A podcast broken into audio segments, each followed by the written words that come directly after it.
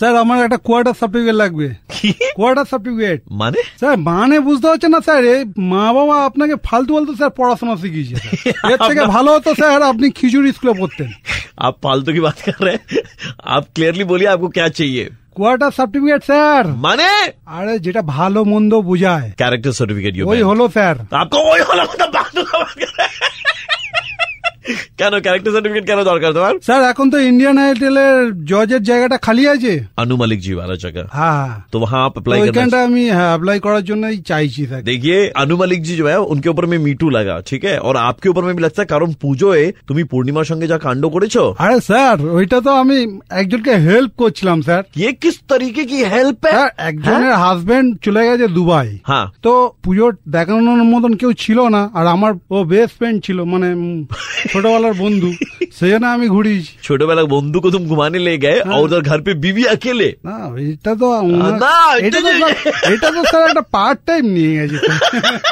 अच्छा मान लीजिए बाई चांस आप चले गए इंडियन आइडल में तो वहाँ पर गाना वाना भी गाना पड़ता है एज अ जज ऑल्सो तो गाने वाने का क्या नॉलेज है आपको স্যার গান তো স্যার সব জানি স্যার एक सुनाइए जरा सा এই যতই বলো আমার বোকা ভোলা আমার বোকা ভোলা তুই তো হবি আমার কোকা কোলা আরে বাবা আরে বাবা তুই যে আমার বোকা ভোলা।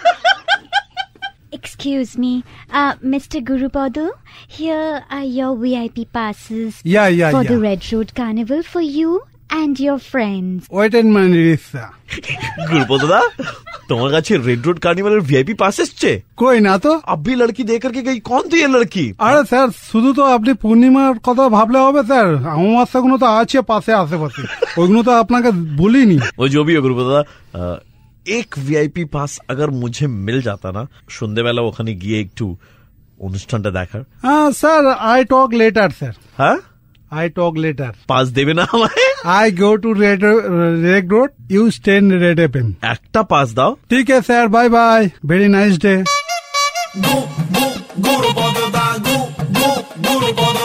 আমি ডিসকার হ্যান্ডেল ছুঁয়ে বলছি বউ ছাড়া কাউকে ভয় পায় না